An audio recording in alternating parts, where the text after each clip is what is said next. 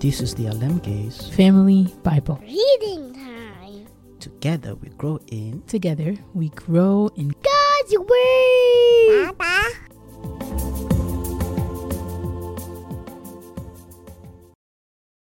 Psalm 69 An urgent plea for help in trouble. Save me, O God, for the waters have come up to my neck. I sink in the miry depths where there is no foothold. I have come into the deep waters. The floods engulf me. I am worn out, calling for help. My throat is parched. My eyes fail, looking for my God. Those who hate me without reason outnumber the hairs of my head. Many are my enemies without cause, those who seek to destroy me. I am forced to restore what I did not steal.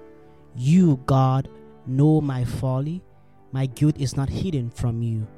Lord, the Lord Almighty, may those who hope in you not be disgraced because of me. God of Israel, may those who seek you not be put to shame because of me. For I endure scorn for your sake, and shame covers my face. I am a foreigner to my own family, a stranger to my own mother's children. For zeal for your house consumes me, and the insults of those who insult you fall on me. When I weep and fast, I must endure scorn. When I put on sackcloth, people make sport of me. Those who sit at the gate mock me, and I am the song of the drunkards.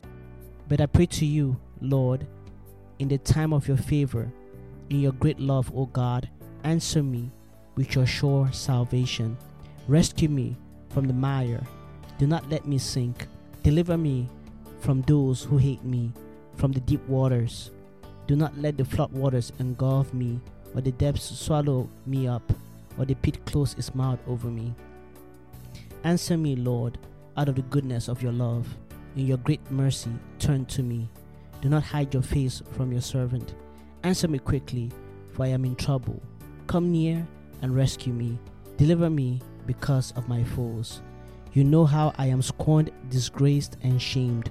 All my enemies are before you. Scorn has broken my heart and has left me helpless. I looked for sympathy, but there was none, for comforters, but I found none. They put gall in my food and gave me vinegar for my taste. May the table set before them become a snare. May it become retribution and a trap. May their eyes be darkened so they cannot see, and their backs be bent forever. Pour out your wrath on them. Let your fierce anger overtake them. May their place be deserted. Let there be no one to dwell in their tents, for they persecute those who you wound, and talk about the pain of those you hurt.